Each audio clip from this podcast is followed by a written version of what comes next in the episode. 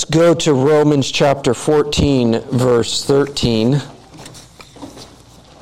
Now, I, I understand that we have looked at these verses a couple of times. We're going to hopefully hit this from a different angle because we're on those negative commands of don't do this rather than do this. But I found it interesting as I was going through my list of one another passages which book in the Bible do you think contain the most directions for living life with one another? It's Romans, which is incredible when you think about it because Romans is such high theology and it, it gets so much attention for the rich theology and it sometimes we miss the richness of how to live out our theology. That's always how it is when we see God gives us something in terms of revealing of Himself, and then He, he tells us how to live that out. I have seen many times over where bad theology leads to wrong living. And uh, it's paralyzing for people. And so it, it's amazing that the way God orders His Word for us is He tells us who we are in Christ. He tells us that we are saved by grace and we are sanctified by that same grace. We're sanctified by Christ and in Christ. And then He tells us this is how, this is how you live. This is how you live in a body of people. And so this passage here in chapter 14 of Romans, verse 13, therefore, let us not pass judgment on one another any longer, but rather decide never to put a stumbling block or hindrance in the way of a brother. So the direct can, uh, command here is not passing judgment, and then it's followed up with another negative statement of you are not to do this. Now, specifically, we're going to look in at the stumbling block and hindrance. A stumbling block is an obstacle that is for the purpose of causing someone to stumble. In the Septuagint, the Septuagint is the Greek translation of the Old Testament. Old Testament was written in Hebrew. And in about 400 BC, it was translated into Greek. It's called the Septuagint. The Septuagint cha- translates the same word as a snare. A snare is something that you catch an animal with, it's a trap. And so the connotation is something that is going to cause harm to someone else. It's with intention, it's purposeful of putting this block in front of someone. It's, it's kind of it's, it's kind of like when you wake up in the middle of the night and you're walking through your hallway, and what do you trip over? Shoes. It's a stumbling block. Except for the stumbling block is intentionally put there that is to trip someone up.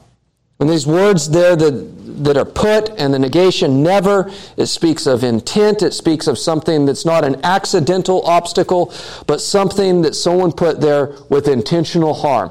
So, we are not to put something in someone's way that would cause them to stumble. And the connotation of stumble is that of sin. And within our context, it's not necessarily a clear cut sin, but rather the person has a sin of the conscience. It's something they have done that is not inherently sinful, but it goes against their conscience. This is the context is about Christian liberty. A hindrance is really parallel to that, which is something that causes one to sin. So we are not to put anything in, in anyone's way that could cause them to sin or cause them to fall or for them to go against their uh, against their conscience. And the context here is that of a stronger Christian. Romans 14 identifies two types of Christians. What are they? Weaker Christian and the stronger Christian. And so the context here, I believe in, in Romans, is that he's addressing the stronger Christian. In your liberty, in your freedom, in your Christian freedoms, do not intentionally cause a person to sin. A parallel to Romans 14 is 1 Corinthians 8 through 10. And Paul says the same thing in 1 Corinthians 8, verse uh, 8, where he says, or excuse me, verse 9, but take care that this right of yours, that's speaking of a right, a, a Christian liberty, this right of yours does not somehow become a stumbling block to the weak. So, he's addressing the church in Corinth with almost the exact same uh, thing is the weaker brother do not put something in their way that could cause them to fall. Now you notice how verse 13 begins in Romans. Therefore, which is following everything that's been said in chapter 14. He's coming to the conclusion of what all of this this means. He begins by saying, Let us not pass judgment on one another. That's actually a command. This is, don't judge anyone any longer. And that context is over Christian liberty. And the, the, the way this verse is stated is like this do not continue to be critical of one another. Don't be critical of others. And the idea that it's continuing means what? It was taking place in the church. Your stronger brethren were being very critical of their weaker brethren. Now, it's really not a sin to do that, to enjoy this food. It was over food. You know, you, or, or, you, you should be able to enjoy any food that you want. And the weaker brother was saying, No, we don't want to eat these things because they were ceremonially unclean. And the stronger brother, brother says, Well, hold on, Jesus made everything clean, being very critical of them and putting them down. And so he's saying, don't to do this. Do not be judgmental over them. Now, this is not a call to not judge per se, but rather a call to not be critical of people that have convictions that are different than yours. We may have, we may come together under the same truths of the gospel that unite us in Christ, but we do have different convictions about things that are within Christian liberty. How, you know, this is in the context of food. Well, what, what about how you consider how you raise your children? How you, uh, what you're going to choose in terms of um, your career or your education. I've heard many fundamental pastors say, okay, once you become a Christian, you can't have certain careers. As if the career is in, in itself inherently evil. Now, there obviously are some that are. But the whole point is, is that we have different convictions that are not clear cut cases of sin and actually usually aren't. In the case of diet, because Jesus declared all foods clean, if someone wanted to eat a certain way, why does that bother me? It shouldn't, right? Why would they be critical over it?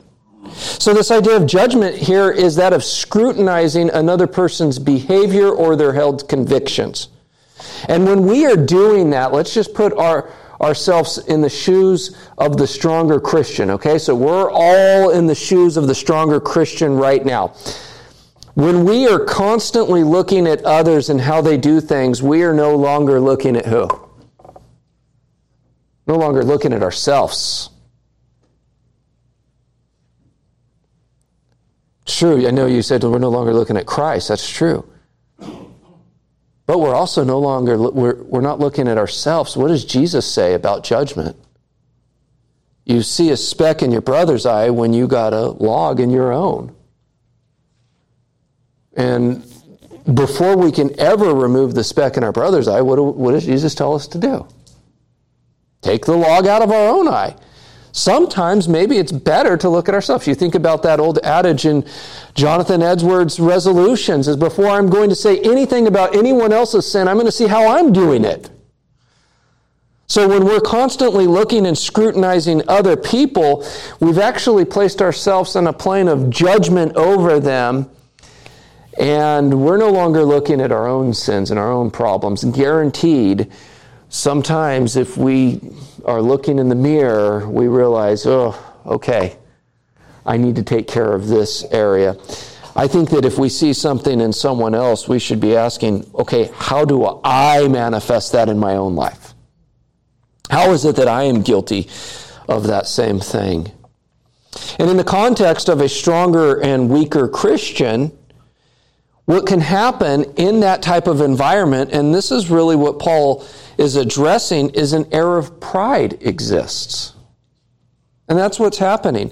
And it's really pride on both sides. And, and here's how the weaker Christian, from abstaining from certain Christian liberties, what they can do is they can view their abstinence as an act of piety. you may be free to eat those things, but we don't because we are actually more in tune with God than you are. God declared those things unclean at one time. Sure, He declared them clean, but that's just because you guys can't control yourself. You could think of how they would say that, where they become actually prideful in their piety, whereas the stronger Christian can view their enjoyment of liberties with pride as well, right? How would they do that? How would the stronger Christian that enjoys those liberties, how can that become a source of pride for them?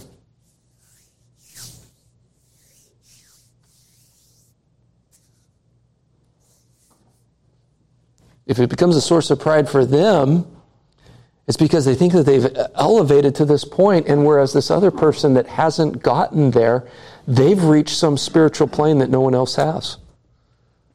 They're now the elite of the elite Christians. Paul calls them stronger. I want to be called the stronger Christian. I can enjoy these liberties. Now, at this point, both the stronger and weaker Christian, if they take on those type of things, if the weaker Christian takes on a, a pious attitude and the, the, the stronger Christian takes on a sense of elevated Christianity, neither are concerned for their brother, but rather are self centered. They're rather self centered at that point. And everything that they do is in light of what their brother is doing. Both contrast themselves in light of others rather than in the light of the Lord Jesus Christ. As soon as we get to that position where I base my Christianity on someone else, I have based my Christianity not on the standard of Christ, but on the standard of a fallen human being that's in need of grace and Christ as well as I am. It's the wrong standard. We can't compare ourselves to one another. If we, if we do that, we might actually think at some point, I've arrived. I'm not as bad as so and so. I can enjoy and handle these Christian liberties, whereas they can't. And so both are contrasting themselves in light of, of one another rather than in light of Christ. However, as we look at verse 13, I believe primarily it's the stronger Christian that is being described here. And the reason why it's the stronger Christian is because the stumbling block or hindrance would not be a stumbling block or hindrance to the stronger Christian. I think he's directing this towards the stronger Christian. Stronger Christian that enjoys certain Christian liberties is told, don't practice these in such a way that you cause someone to fall, that you cause someone to stumble. And in verses 4 and 10, in the same section, it seems like he's addressing the weaker brothers where he says, Who are you to pass judgment on the servant of another? It is before his own master that he stands or falls, and he will be upheld, for the Lord is able to make him stand. One person esteems it one day as better than another, while each while another esteems all days alike. Each one should be fully convinced in his own mind. It seems like there he's more likely addressing the weaker brother. And he's telling them to not do what? Who are you to pass judgment on him? So in verse 13, I think the emphasis is more on the stronger brother. And it's calling into question a person's liberty that could bring doubt into a person's mind. So the weaker brother could actually, in his passing judgment, could say, you know, we don't do this because we think this is sinful. What does that do to the, the stronger brother? Puts doubt in his mind. And so the whole point is the weaker brother can't judge the stronger brother. So here's the thing there are Christian liberties that are very clear. Where Scripture does not bind our conscience on these things. There are some that abstain from certain Christian liberties. That is their right to do so. But they can't now enforce a law upon the stronger brother that says that's sin. I think Paul makes the point that now the stronger brother can be afflicted in his own conscience, like, wait, am I sinning? When it's clearly not. The weaker brother can't be in the place of God and binding the conscience. And likewise, the stronger brother in this Christian liberty cannot do these things in such a way that causes the weaker brother to stumble. So when they do this, they show a lack of love for their brother and specifically, what the stronger brother does this, it will cause grieving. Look at verse 15. For if your brother is grieved by what you eat, you are no longer walking in love. By what you eat, do not destroy the one for whom Christ died. Notice what he says here. This grief is something that causes distress. It causes them to be sorrowful, it causes one to grieve because in their mind they have sinned. Because of the stronger brother's liberty was placed in them in front of them in such a way that caused them to sin. Rather than causing our brother to grieve, look at verse 1 what it says. As for the one who is weak in faith, welcome him, but not to quarrel over opinions. Are people opinionated about things? Yeah. Absolutely. What does God tell us about fighting over opinions? Opinion assumes that we're not talking about some transcendent truth of God. So, what does God tell us about opinions? Don't fight over them. We're not to fight over them. God says that to us. That's a thus saith the Lord. Don't quarrel over opinions, but he says, as for the one who's weak in faith, welcome him. So if someone doesn't eh, eh, eh, embrace certain Christian liberties, we're not to fight over that with them and show them how they're wrong, but rather to welcome them. And we, we all understand that where we are when we first come to faith is not where we're going to be in 10 years, right? So rather than crush someone right at the beginning, Paul says welcome them and don't fight over certain things that are opinions. But we're to be welcoming. So when we see this word of, of judge, we're not to be critical over others. Now, this is a very interesting wordplay that you will not see in the English, but it's there in the Greek. He says, but rather decide. It's the, it's the same word that you see in let us not pass judgment. So here's what he says let us not pass judgment, but rather judge. So there's a negative use of it, and then there is a positive use of that word judge, it, all in the same verse. And here it's rather, it's decide, it's to judge, it's to determine. And so it's the same word that's being used. Don't judge, and then he turns around and says, judge. In, in verse 4, he does the same thing, where he says, Who are you to pass judgment on the uh, servant of another? In verse 5, then he says, One person judges one day is better than another. He does the same thing where he uses the same word but uses it differently. So it's a play on words that Paul is doing uh, to get us to, to notice what he says here. MacArthur says Paul's play on words demands that we should never be judgmental of fellow believers, but instead should use our best judgment to help them. And I think that's a good word. We don't judge others in, in a judgmental sense, but we're to take that same exercise of judgment to judge how we are to able to help them in their growth. You might call that discipleship.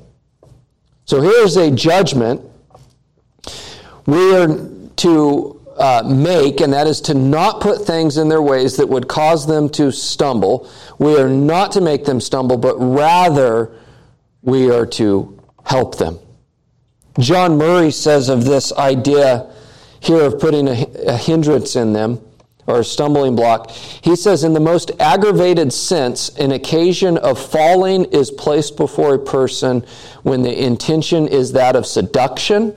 There is deliberate intent that the person may fall. And I love how Murray states that, that this idea of putting a stumbling block or hindrance in front of someone is that of a seduction into sin. And so it's very intentional, it's very subtle in what the person does. And so this requires that the stronger Christian must cease from whatever it is that causes the weaker brother to stumble. Now, this is, again, this is all about liberty, and this is specifically in the context of eating clean and unclean food. Verse 14, he says, I know and am persuaded in the Lord Jesus that nothing is unclean in itself, but it is unclean for anyone who thinks it's unclean. So his point is, is this food is not intrinsically evil, but some, for some, they have a conscience about food. Let me just ask you this is strange to us because we just eat whatever we want. We just ate a whole bunch of food and I don't think anyone said, that food's unclean. I can't eat it. You're going to eat the unclean food? We just don't have that in our language. So, what's the context? Well, the ceremonial law, Jewish had a kosher diet. Anything outside of that kosher diet was declared what? Unclean. Gentiles come into the church. They want to eat bacon. Bacon's good. We love it. They want to continue eating it. for the Jewish brethren, they haven't quite gotten the taste of it yet. And so they view it as unclean. And so this was a big hangup for many of them. But Paul's saying food is not evil in and of itself, but they may have a conscience about it. If you look at 1 Corinthians chapter 8, I think that if you look at chapter 8 all the way through chapter 10 of 1 Corinthians, it's Paul's expanded teaching on this same issue. And he says in verse 4 of 1 Corinthians 8, Therefore, as to the eating of food offered to idols, we know that an idol has no real existence, and there is no God but one. For although there may be so called uh, gods in heaven or on earth, as indeed there are many gods and many lords, yet for us there is one God, the Father, from whom all things exist and for whom we exist, and one Lord, Jesus Christ, through whom are all things and through whom we exist. So notice the context is it was these new Christians that one time put, partook of sacrificial idolatry and offering foods to idols, now that they've come to faith, they don't want anything to do with it. But there's some that said, actually, that food's just food. I mean, do you know where your meat came from that you bought? And whether the owner of the dairy or maybe the butcher might have been a Satanist. Did you interview him? Well, no. And that's what Paul's point is, is that this is not, does not make the food itself bad, But look what he says in verse 7. And this is where we have to pay attention. You know that. I know that. But look what verse 7 says. However, not all possess this knowledge. Not everyone thinks the same way on it. Not all of it have come to that maturity or that understanding. He goes on, but some, through former association with idols, eat food as really offered to an idol. In other words, when they eat this food that was one time uh, given to an idol, it brings back memories of that idol worship to them, and so they don't want anything to do with it. Are there any things that come in our way from our BC life that we go, I don't want anything to do with it because it brings back memories of how I used to live? That's the situation. You can have uh, sympathy with the person that, that has that experience. He goes on in verse 8 to say, Food will not commend us to God. We are no worse off if we do not eat, and no better off if we do. But take care that this right of yours does not somehow become a stumbling block to the weak. So notice what Paul says. Paul has argued look, this food is just food, it's not evil in and of itself. It's just food. And you're free to eat any type of food you want. It doesn't matter what took place with it. It's food and it's okay. But not all understand this, and you shouldn't use this right of yours to eat this food as a way that could cause someone actually to stumble, even though eating the food, catch this, isn't wrong to do.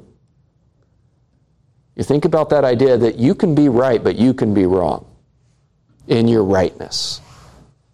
That's the point.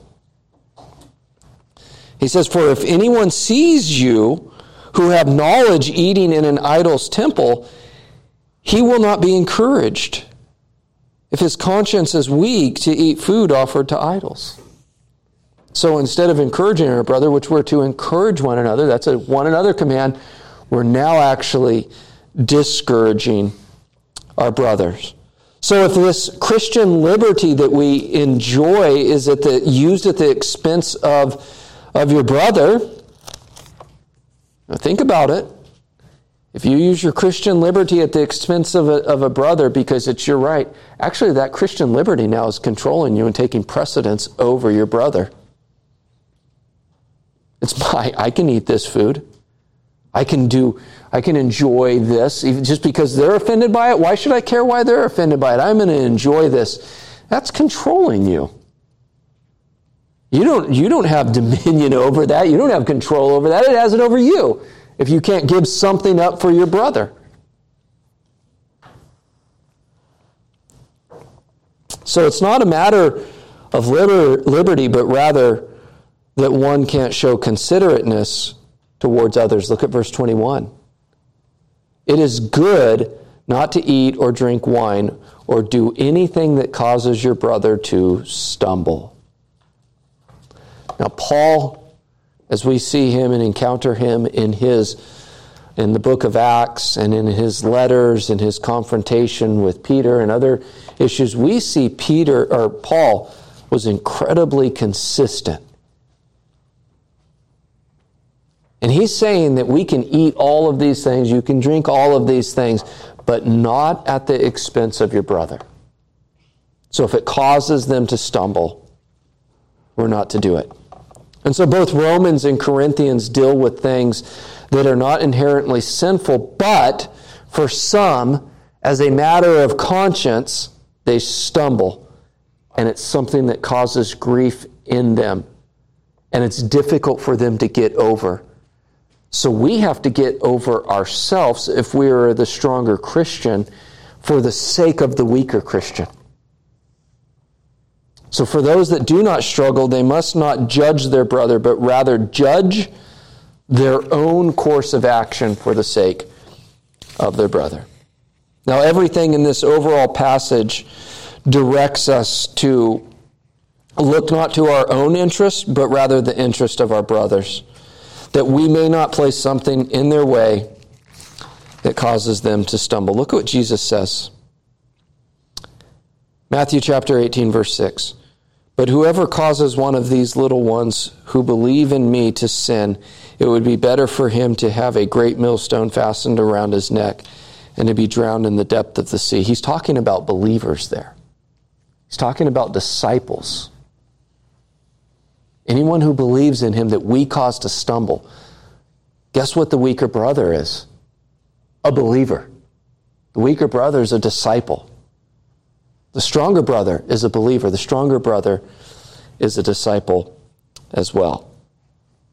So the weaker and the stronger Christian dichotomy does not equal that one is actually more deserving of grace or is in a higher spiritual plane than the other. It's an issue of maturity. Notice what Paul says back in Romans 14, verse 18. He says, Whoever thus serves Christ is acceptable to God and approved by men. That's applied to both weaker brother and stronger brother. If you're in Christ, you're acceptable to God. If you're an immature Christian, you're still a Christian.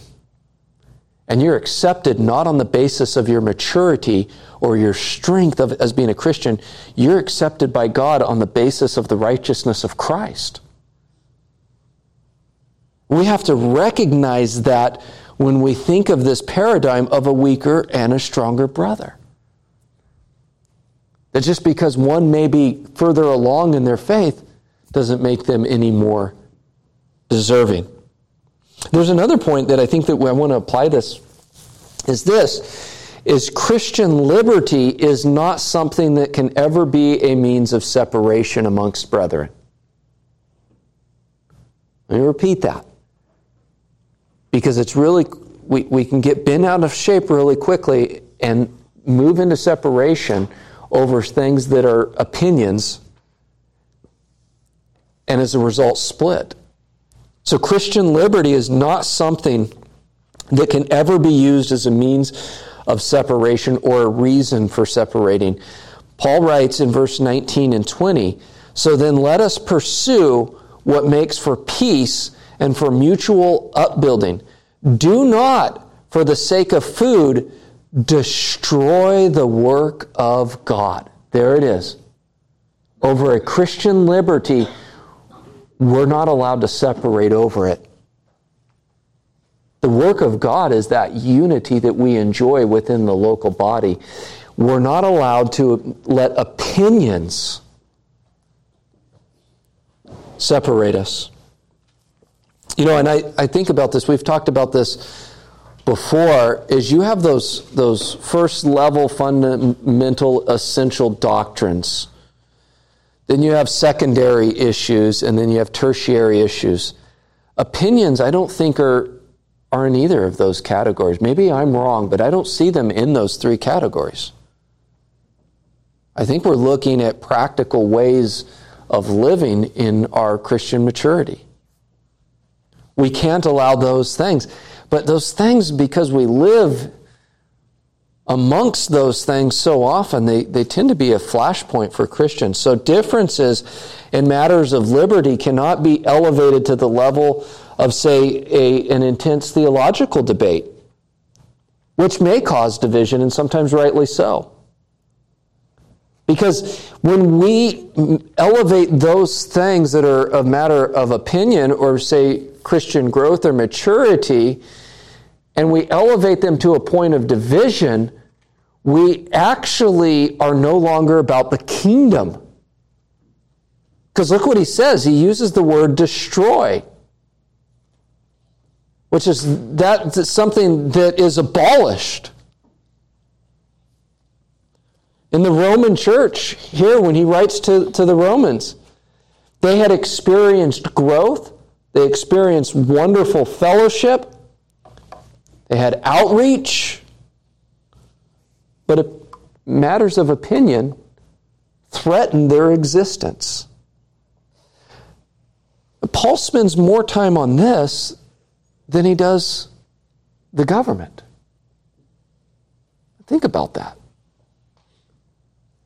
I mean, you would think that, that Caesar feeding Christians to the lions might be a more pressing issue to deal with. No, he's talking about Christians being fed to other Christians. He says these cannot be something that divides us. Now, there's something else here about this that, that I think is helpful to see. Eating here is not pictured as something private. He's not dealing with something someone does in the privacy of their home, is he? Because if I ate food that the weaker brother saw as being unclean in the privacy of my own home, they would have no knowledge of it, and I'm free to do that. He's talking about communal fellowship and this taking place. Think about the picture of the church in Acts in chapter 2. In verse 42, it says, And they devoted themselves to the apostles' teaching and the fellowship, to the breaking of bread and the prayers. And awe came upon every soul. Many wonders and signs were being done through the apostles, and all who believed were together and had all things in common. They were selling their possessions and belongings and distributing the proceeds to all as any had need. And day by day, attending the temple together and breaking bread in their homes, they received their food with glad and generous hearts, praising God and having favor with all the people. And the Lord added to their number day by day those who were being saved.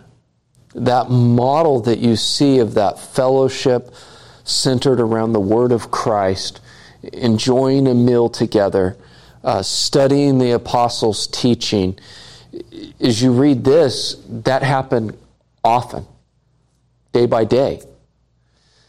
I would assume that as Christianity grew, that would have been the model, for the most part, of what it would have looked like. And Christianity coming to faith was so radical and new versus our day. We grew up in many ways, I don't want to argue whether we live in a Christian society, but in many ways we grow and we, we, we grew up in a nation where there's a Bible in every home. Well, this was a new thing. They're, they have this entire new identity with their brothers and sisters in the Lord. So they're now communing together, eating meals together, in this new identity they have. It was a very communal thing.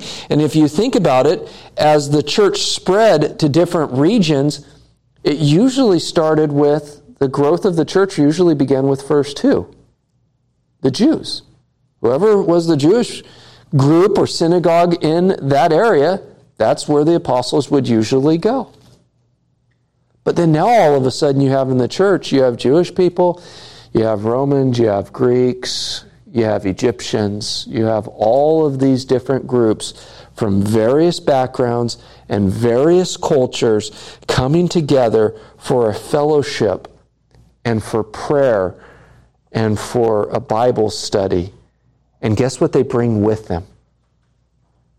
Their different cultural norms.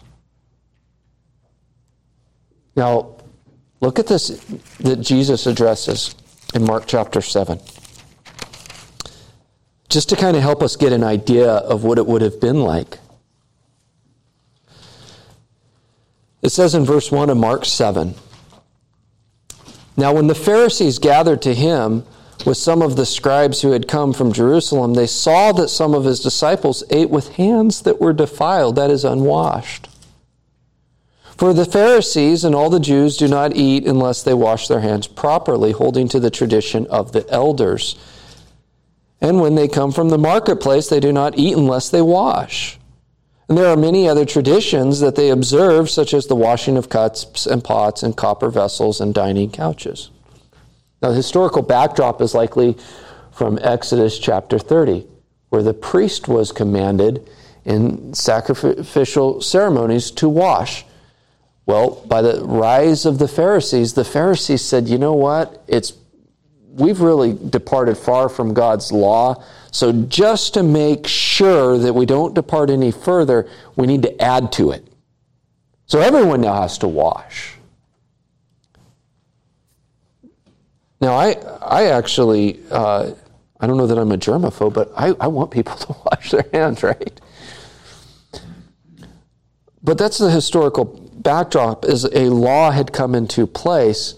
And so the Jewish people lived under this idea. You put them in context of, say, the Romans and the Greeks and the Egyptians that didn't have that same view, they're going to think differently about it. Different cultures have different views of things. I heard this story of this missionary in Thailand where they all sat down to eat, and one of the animals came uh, to this missionary and he like touched it or did something to it. So they took the animal, went and slaughtered it, and they ate it. Because the way it works in their tradition is whatever you touch, the guest, that's what they're going to eat. Think about that cultural difference. You think about like how you know, we all um, we wouldn't put our feet up on the table. We wouldn't do certain things. Well, in certain cultures, that might be acceptable. Now you take these different cultures and you put them all in the same room. And Paul's saying, look, these things are not sinful. Don't feed the dog from the table. Yeah, don't. don't yeah, don't don't do that. So there's different cultural things, and Paul's saying, look, you guys are getting bent out of shape over these things. They're not sinful. And so just because that offends one person or the other person is free to do that, don't judge them over it. Just let it go. So, how are we supposed to have life and community with one another? It's this way is we're to live considerately for our brother and our sister. We have certain liberties, and some liberties could strike someone's conscience. And so we should not cause them to stumble because we have the right to imbibe in, or take, partake in some sort of Christian liberty. Let's pray. Heavenly Father, we thank you that in Christ we have freedom. We thank you, Father, that we are not bound by the conscience of man, but by your word. But we do pray that, Father, we would never use our freedom as a license to cause anyone to stumble, anyone to uh, be grieved in their conscience. We pray that you give us wisdom, that you give us discernment. Now, as we depart from here, we pray you prepare our hearts for when we will gather this coming Sunday. It's in Jesus' name we pray. Amen.